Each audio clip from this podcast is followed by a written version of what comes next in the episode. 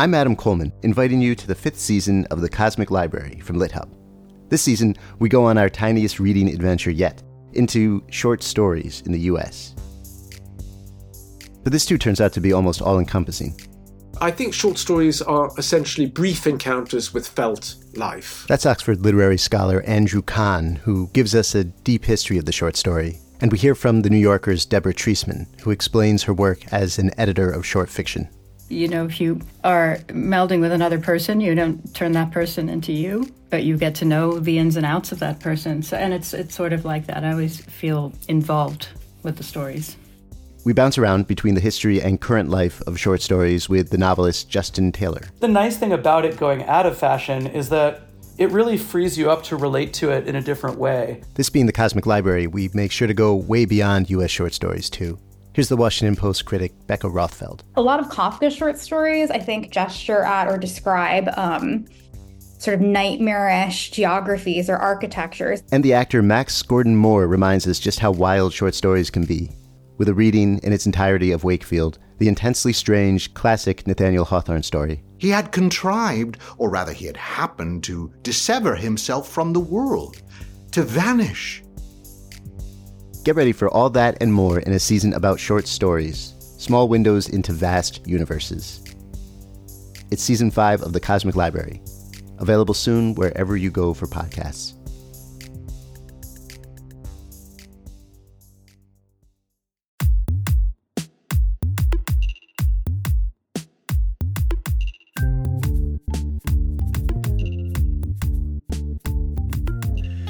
This is the Fiction Nonfiction Podcast from Literary Hub, where we believe that every issue in your social media feed or on the evening news has already been tackled somewhere in literature. I'm Whitney Terrell, author of the novel The Good Lieutenant.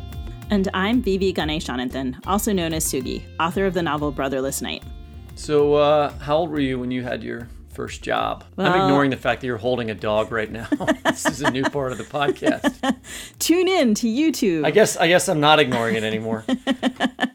um my first job was delivering newspapers actually but um, in terms of like full-time jobs i guess i really started working during the summers when i was in college when i had a few different reporting jobs for different publications how about you delivering newspapers that's so leave it to beaver it's very nice mixed with being in Washington and area. Okay, that's cool. I, I mean, you know, I mowed lawns. Uh, I mowed Mrs. Aiken's lawn. I think she paid me like five bucks. It was filled with dog poop. It was really difficult. Not very much fun. Uh, I painted houses when I was like a, a sophomore in high school.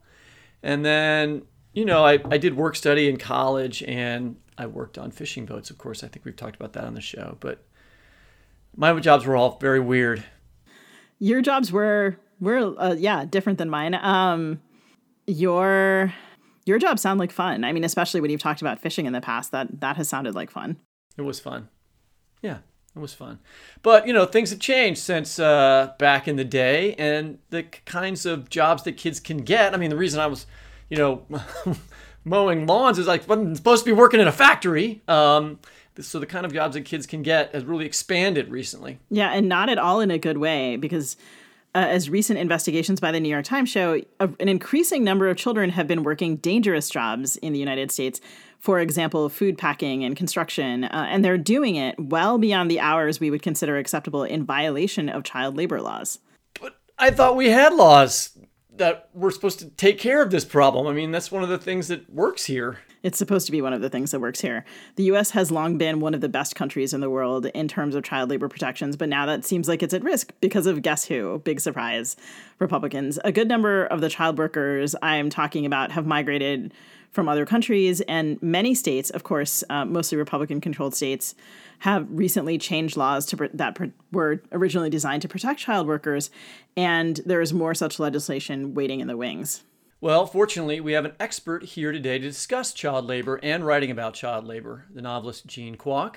Jean is the New York Times and internationally best-selling author of Girl in Translation and Mambo in Chinatown.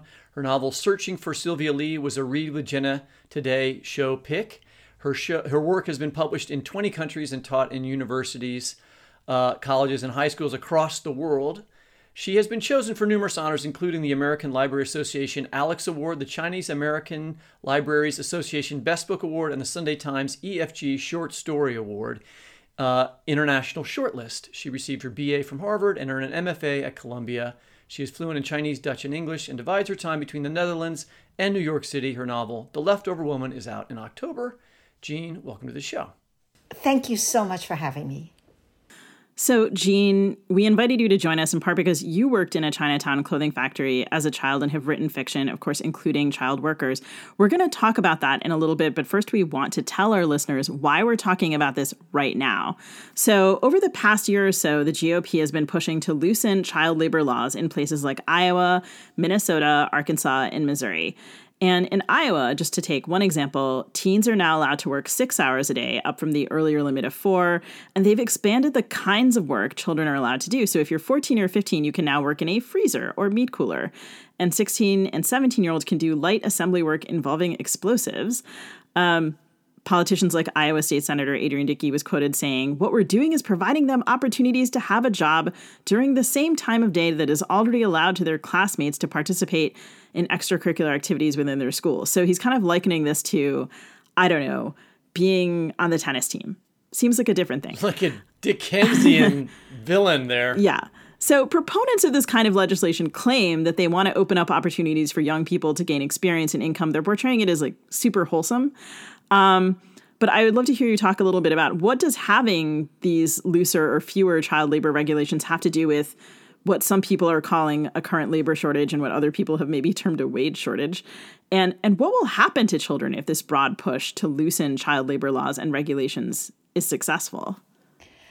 Well, I mean, as somebody who really did work in a Chinatown clothing factory for most of my childhood, I can tell you that there's actually quite a big difference between extracurricular activities and working uh, for a wage in something like a factory.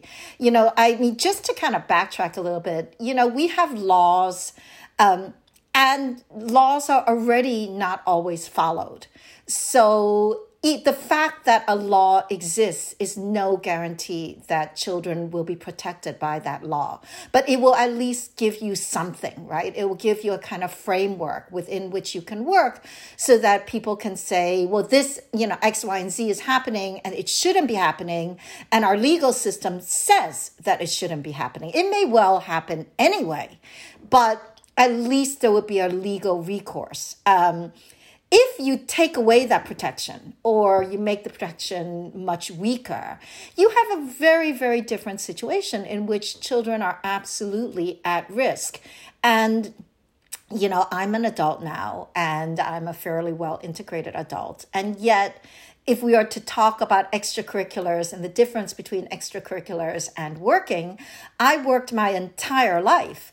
And yet, you know, there are all kinds of things I do not know how to do. Like, I cannot swim because I did not take extracurricular activities. I did not learn to play the piano because there was no money for extracurriculars. I did not, um, you know, I have problems. I can't drive. And I think a part of that is also based on not having grown up in a situation where I was in a car a lot, where I had adults who were able to drive, who had a vehicle I had access to regularly um, in my house. You know, there are like many, many things that I constantly realize I actually cannot do that most adults can do because of my lack of extracurricular abilities uh, and training when I was growing up. And I spent all of that time working in a factory. So I would say that there is a huge difference between working for a wage and doing things that are supposed to enrich your life. I mean, one part of this issue also is um, as you mentioned here, enforcement. You know, the Guardian reported that it's 37% increase in violations of child labor laws in 2022. Uh, most of them pertaining to child migrant workers. Now, I'm trying to figure out the, how this, the migrant angle of this plays in here because part of this.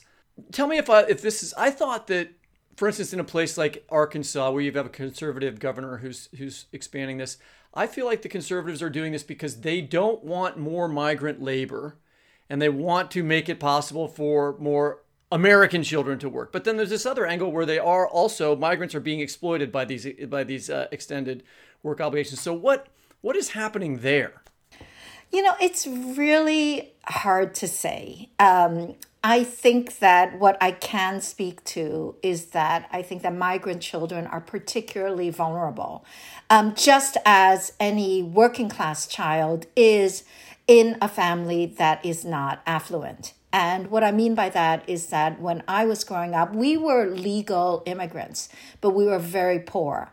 And because we were very poor, um, I went with my family to work in the clothing factory, not because they wanted the money from my extra work, although I mean, I'm sure that helped, but that was absolutely not the main reason. The main reason was that we lived in an unheated, uh, vermin infested apartment in New York City.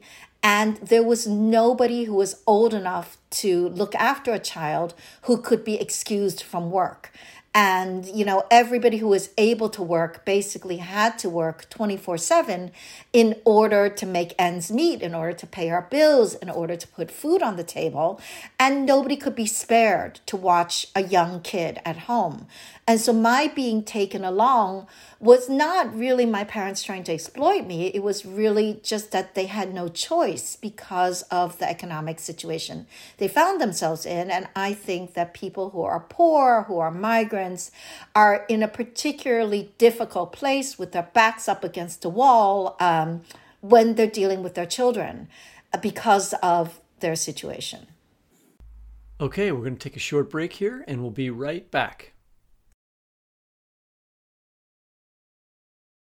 So it seems like one of the things that's going on here um, is that so about a quarter million in the past two years, about a quarter million migrant children have come to the United States without their parents, without adult um, without adult companions, and those children seem uniquely vulnerable to this kind of exploitation in part because they are supposed to right maybe be sponsored. And then in some cases the sponsors are people who are taking advantage of them. And so um, we'll put this in our show notes for our listeners, but the New York Times reporter Hannah Dreier, whose beat this is, she went to 20 states and interviewed about 100 children about the conditions they face. And some of the things that that um, are in the stories are specifically about um, people, for example, saying that they will sponsor children, but sort of making an exchange for labor.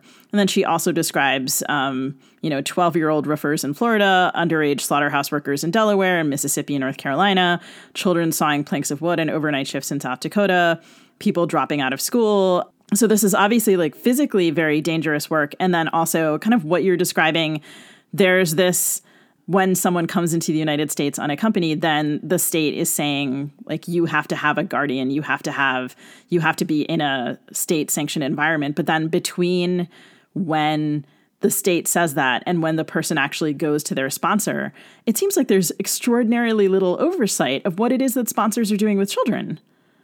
Right. I mean that that just sounds so dangerous um, and so awful for those kids. And I think that, you know, there's so much room indeed for children to be used and exploited, especially by people who are you know, maybe not necessarily bonded to them. And like you can't, of course, say you can't paint everyone with one brush, right? I, I'm sure there are very caring people who are not out to do that. Um, but the fact is that if you change the law, you open up this ability, right? You open up this possible um, vulnerability point where certain types of people can say, well, you know, that's a way I could use someone else. Um, and I think that children are, of course, especially vulnerable to that. And a migrant, of course, you have a language issue.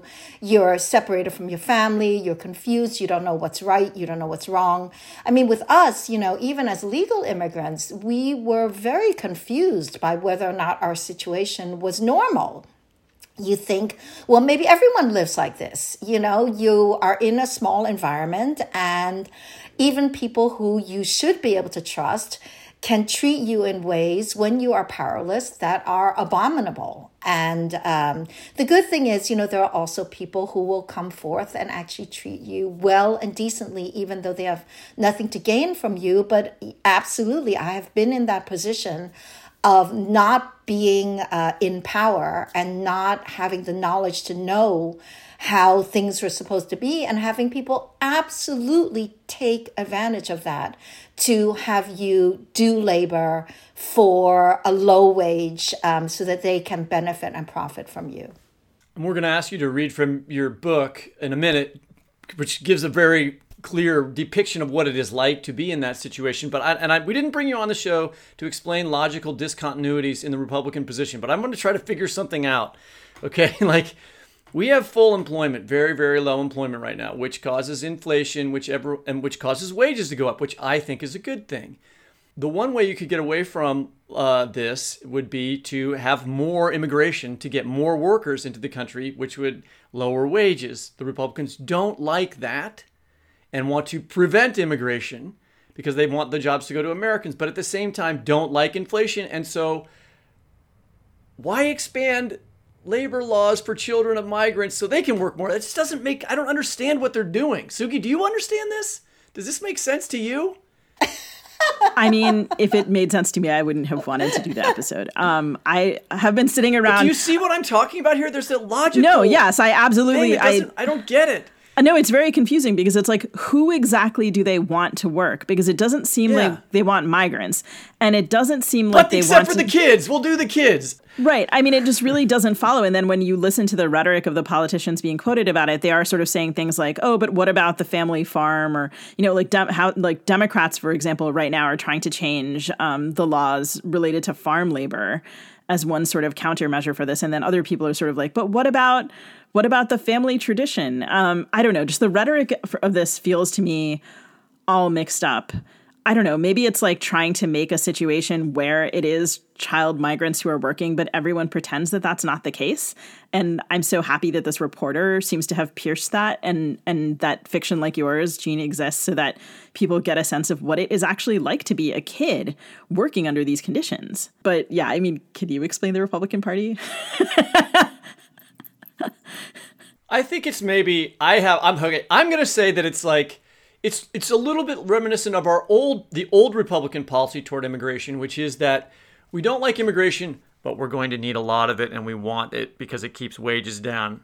So we're to pretend not to like it, but we're to allow it. And and I don't know. There's this sort of like we do this thing, but we say this thing, we do this other thing. I don't know, Jean. What is? Does that make any sense to you? Well, I mean, the my only comment in this completely insane situation is that I really believe in paying people better wages. I think that here, that's here. one of the things that we can yes, one of the things that we can do to improve living conditions for everyone in this country. Um, I think that you know, one of the things that's difficult about migrant labor and child labor is that sometimes, um, for example, in my situation, being brought to the factory was better than not being brought to the factory and the factory actually helped us in the in the fact that it existed and it gave us a way to live and to make a wage. And yes the conditions were atrocious but we still earned some money there. And um, and that's the problem right? The problem is that if the adults can barely make a living doing what they're doing, then you bring children into danger, you bring the adults into danger, you have a whole bad chain reaction. While if you could pay people a reasonable wage that they so that they could live and that they could live in safe environments and pay for their family, what happens is you break that chain and you know you create a safe environment for children to grow up in so that they can stay in the educational system, grow up to become worthy citizens who are going to contribute to society. And I think that's something that benefits all of us.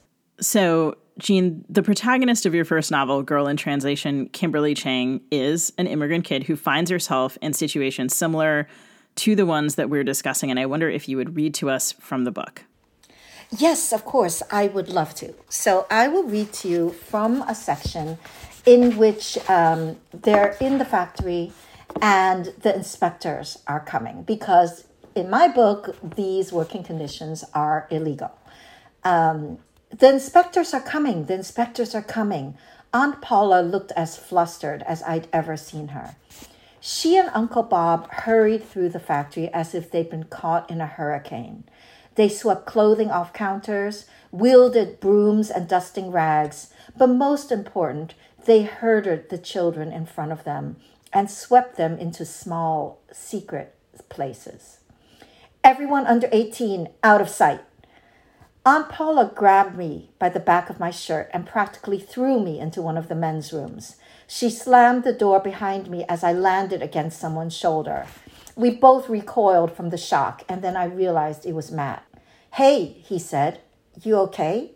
Before I could answer, the door opened again, and three other kids were crammed in with us before the door banged shut again. They were much younger than we were. The little boy had his head wedged into my underarm. The men's room was filthy, with only a toilet and a wash basin. We knew we had to keep the lights out. Matt was jammed in between the wash basin and the wall. The rest of us did our best to avoid the open toilet in the middle of the bathroom, which didn't even have a seat or a cover. To combat my usual painful sensitivity to Matt, I allowed a small girl to squeeze in between us. Even with the girl there, Matt was too close. If he moved his arm a bit, it would almost be as if he could touch me. But the other kids were also there, and now the little boy stuck next to the toilet was staring at it, riveted by its proximity. Don't even think about it, I heard Matt hiss above my head. Hold it. The little boy pressed his legs together, his eyes wide. His clothes were matted with fabric dust. I reached out and brushed his hair with my hand. It'll be all right, I murmured. This will be over before you know it. A taller girl suddenly said, There's a roach moving in the sink. Matt and I both jumped a mile. He leapt away from the wash basin so fast that in a second he had switched places with the little boy on the other side of me, probably in an instinctive reaction to get to the door. I giggled to myself, realizing that he was as scared of insects as I was. The boy was now wedged next to the little girl, both of them jammed against the wash basin. He gave both Matt and me a disdainful look, then took a piece of paper out of his pocket and crushed the roach in the sink. I sagged with relief now that it was dead. I kept my eyes closed.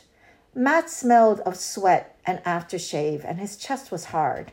I thought I could feel the thud of his heart underneath his thin t shirt.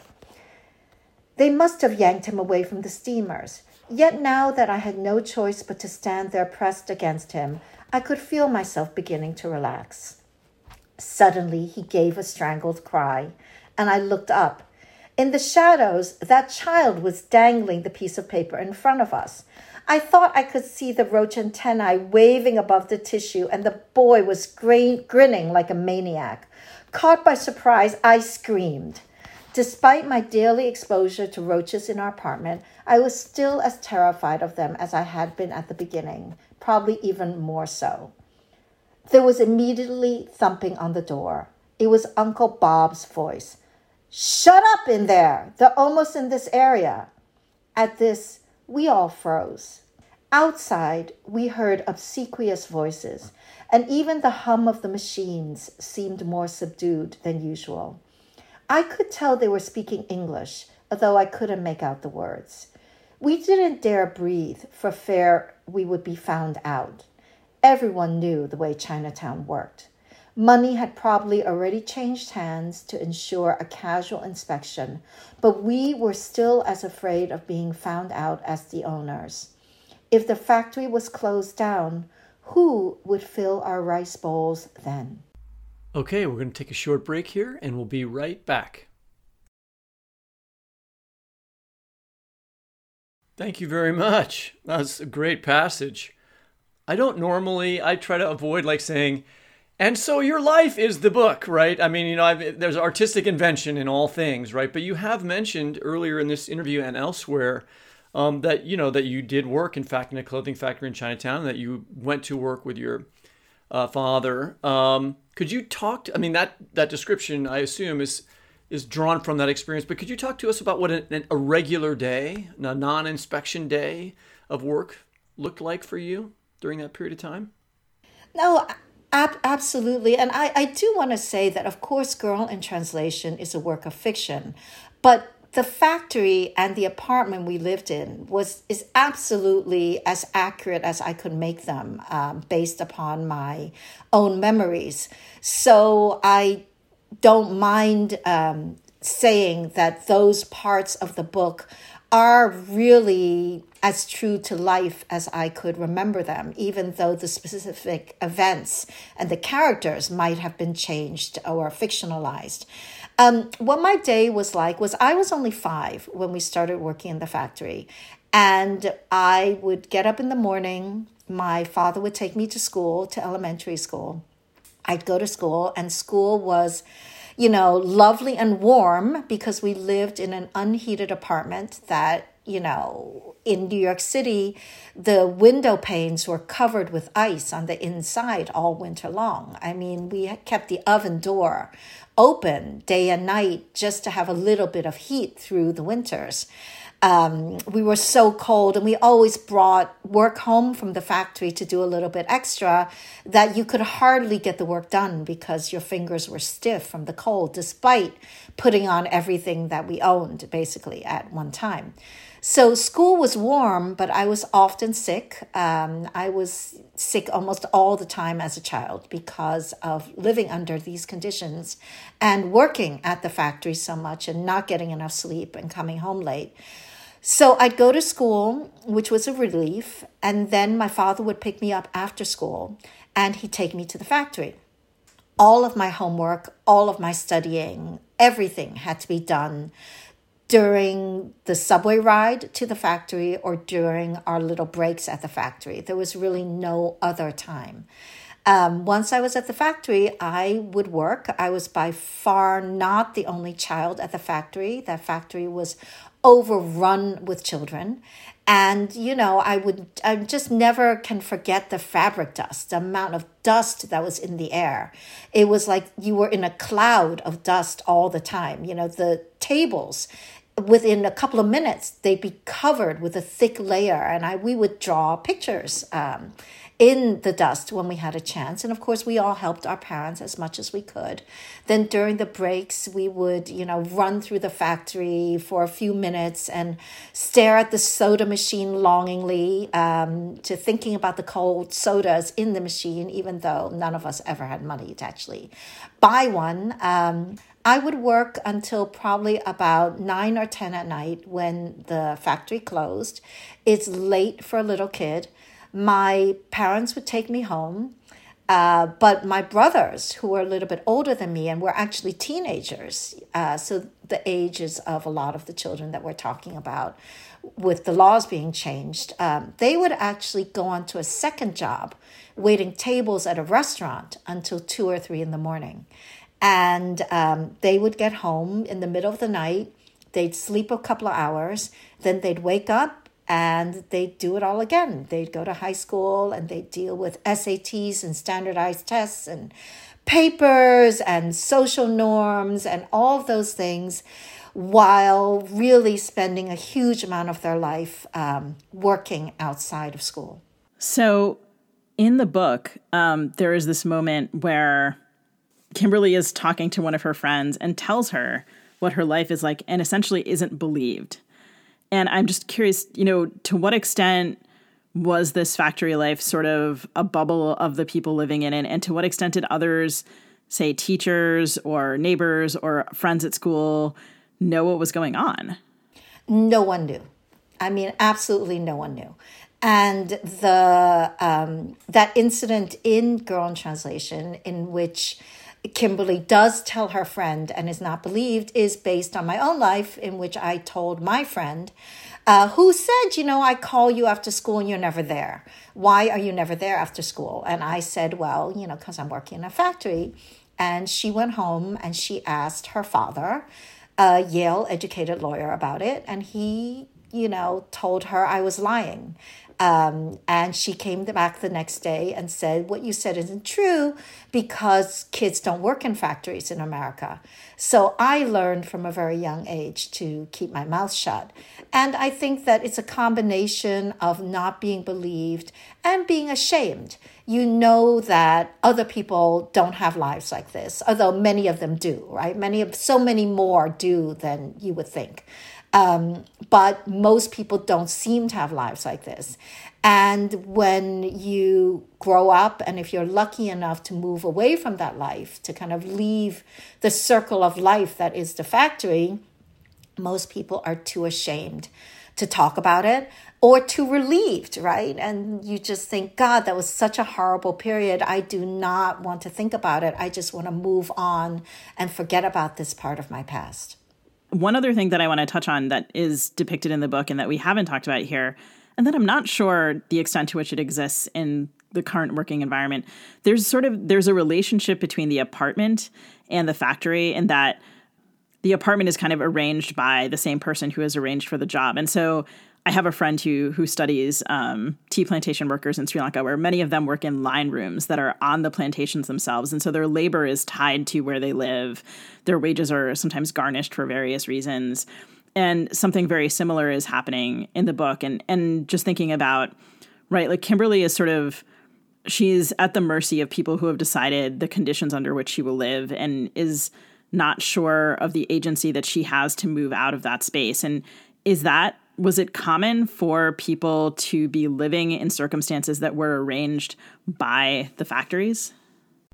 Okay, we're going to take a short break here and we'll be right back.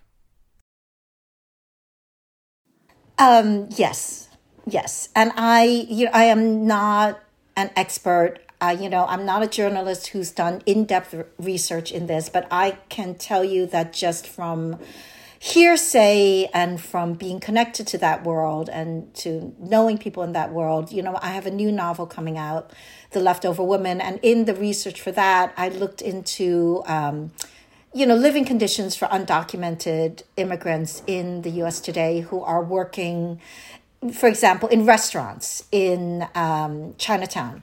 And it's from what I understood from my research, uh, talking to people, it's very common that they would actually be placed in the same living conditions, that they are placed in a sort of house that's arranged by the people who have lent them the money to come, who are expecting to be repaid for the money um, that has been lent and that you know that they live under these very difficult very cramped um, conditions where you know people can keep an eye on them and they are sent to work at this place you know and when that place's work runs out for seasonal reasons or whatever they are bussed somewhere else and they can work there for example. It's a little bit like urban sharecropping. Um, you know you said earlier that uh, a lot of people don't like to talk about this even after they leave this life because it's embarrassing but you have now written a book that read by hundreds of thousands or millions of people. So you got over that at some point. Uh, what was the most difficult part of writing this book? The most difficult scenes to write for you? Well, you know, you bring up a good point because I actually um, had a really hard time getting over that.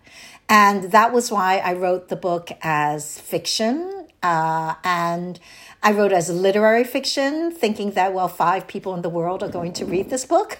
And nobody is ever, ever going to ask me, is this based on your own life? And of course, the book became an international bestseller, and everyone asked me, is this based on your own life? And by that time, you know, it had already been kind of a sensation from the moment it hit the publishing house before it was ever released to the public. And, you know, there was an executive at Penguin Random House who burst into tears while presenting the book and said, This was my life. You know, this was what I did as a child. And I've actually just not seen this depicted in fiction before. And now I can let my loved ones know what my childhood was actually really like. So I understood that a part of the book was my being brave enough to stand up and say, actually this can happen. That's the question right? Is this something that you completely made up or is it something that actually is possible in the united states of america? And i felt it was important to say yes Yes, it is. So that was a part of my own journey. But indeed, you know, the first time I gave a talk about this was in New York City in front of many friends who had gone to high school and college with me. And, you know, I started talking about how this was based on my own life. And you could have just see those jaws drop in the room because I did not tell anyone. I didn't tell my friends. I didn't tell my teachers. I didn't tell my boyfriends, uh, people I was engaged to. I did not tell anyone um, until the book came out, and then I felt I had to. I had to talk about it. Um, I think that in terms of writing about the book, one of the hardest things for me was to write about the experiences of my mother and my parents because um, I am a mom myself now. And it just really brought home how difficult it is for the older generation to expose their children to this kind of vulnerability and difficulty and loss. And it made me realize how hard it would be for me if I had no choice but to subject my children to these awful living and working conditions um, because you know it was the only way we could survive, and that was, I think, the most heartbreaking part of it for me. So, Jean, we've been talking about child labor in your past work today, but you did mention earlier your forthcoming book, The Leftover Woman, and I wonder if just to to close us out, if you would tell us a little bit more about what we can look forward to with that book. Yeah, well, I'm really excited about my new book that's coming out on October 10th. Um, the Leftover Woman is about a young woman in China named Jasmine who grieves when she is told that her baby died shortly after birth.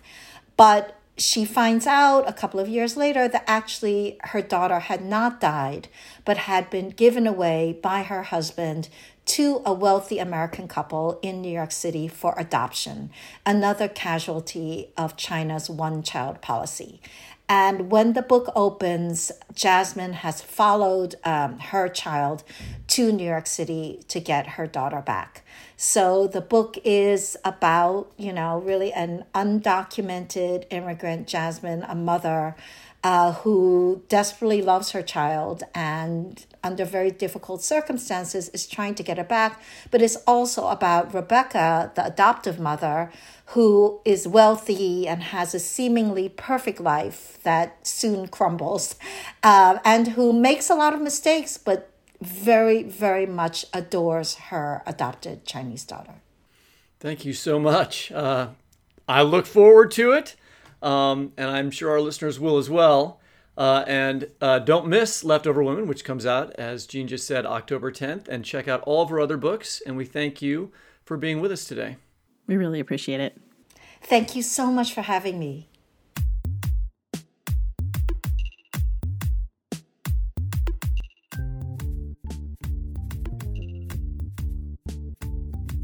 That's it for the Fiction Nonfiction Podcast. This podcast is produced by Shri Brizendine and Anne Kniggendorf. Our theme music is composed by Travis Workman. You can subscribe to us by typing fiction slash non slash fiction into the search bar of your favorite podcast app. And please rate and review us on Apple Podcasts. You can also listen, find previous episodes, and read excerpts from our interviews at the Literary Hub website, lithub.com. The Fiction Nonfiction podcast page is listed under the LitHub Radio tab. Also, check out our website at fnfpodcast.net, where you can find our back episodes grouped by topic areas. We'll post a link of the books we referenced this week on Facebook at FNFPod, on Twitter at FNFTalk, and on Instagram at fiction.non.fiction.podcast. You can also find video of this interview on our Fiction Nonfiction Podcast YouTube and IGTV channels. We'll provide links to all this in the show notes, and we'll be tweeting and posting about it during the week. Happy reading!